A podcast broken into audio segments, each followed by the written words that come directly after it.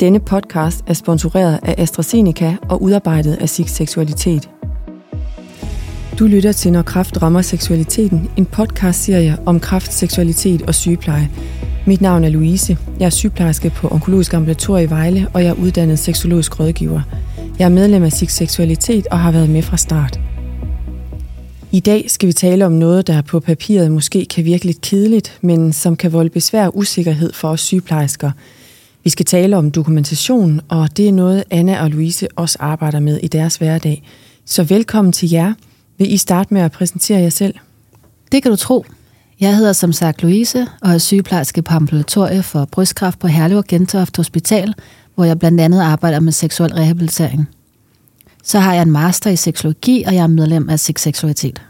Jeg hedder Anna. Jeg er sygeplejerske og master i seksologi, og jeg er også ansat på Herlev og Gentofte Hospital, men i afdelingen for urinvejssygdomme. Og der har jeg blandt andet seksologiske samtaler med mænd, der behandles for kræft i urinvejene. Mm, velkommen til jer begge to.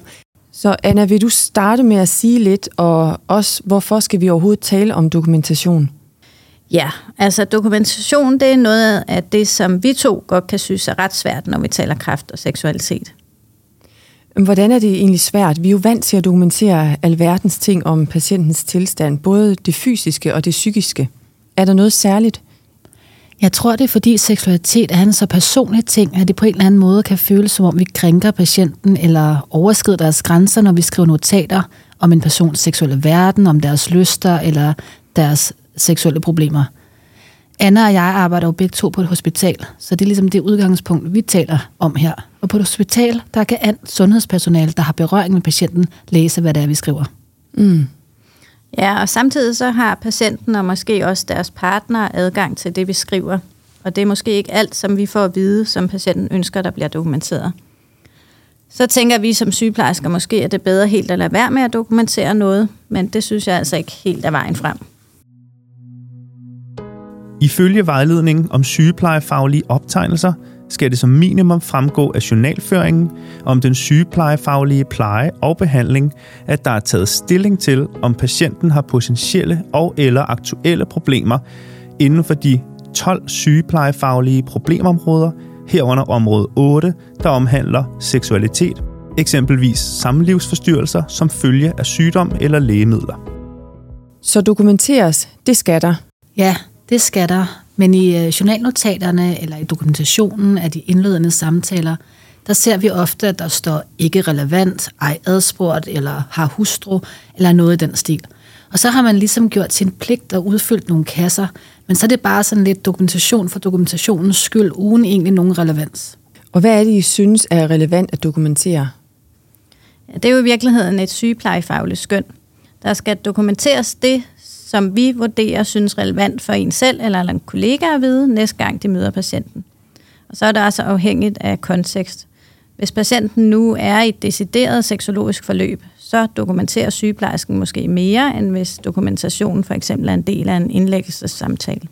Nu har Anna og jeg jo begge forløb med seksologiske samtaler, og når jeg har sådan en samtale, så er det jo selvfølgelig også mig selv, der følger op. Og her der aftaler jeg faktisk med patienten, hvis der er noget, der sådan ikke skal skrives i journalen velvidende, at der selvfølgelig skal skrives noget.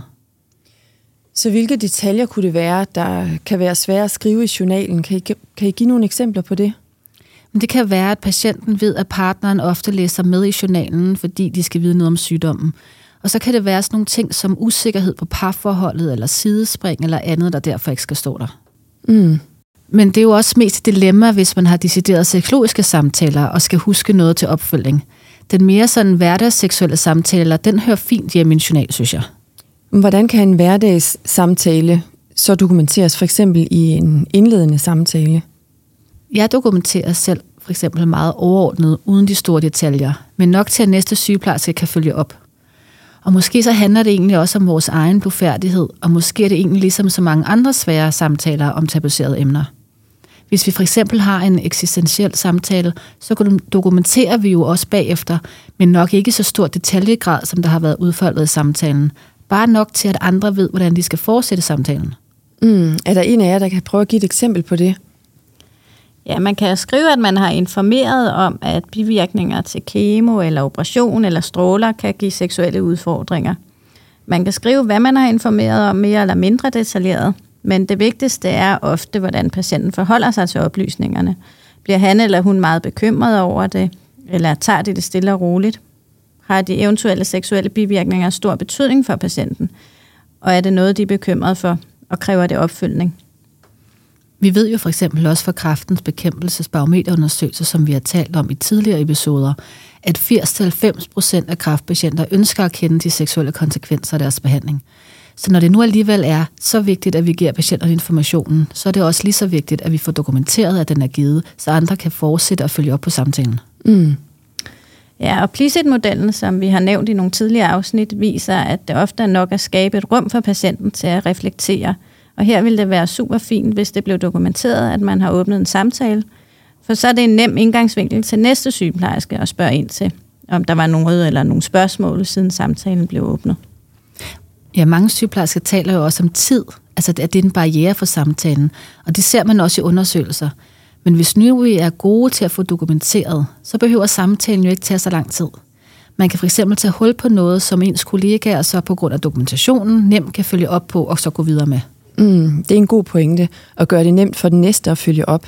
Ja, det kan nemlig være svært for nogen at starte en samtale om seksualitet, men hvis der nu for eksempel er dokumenteret, at man har udleveret glidecreme til patienten, så vil det være nemmere for den næste sygeplejerske at spørge ind til, om der har været en effekt af den glidecreme.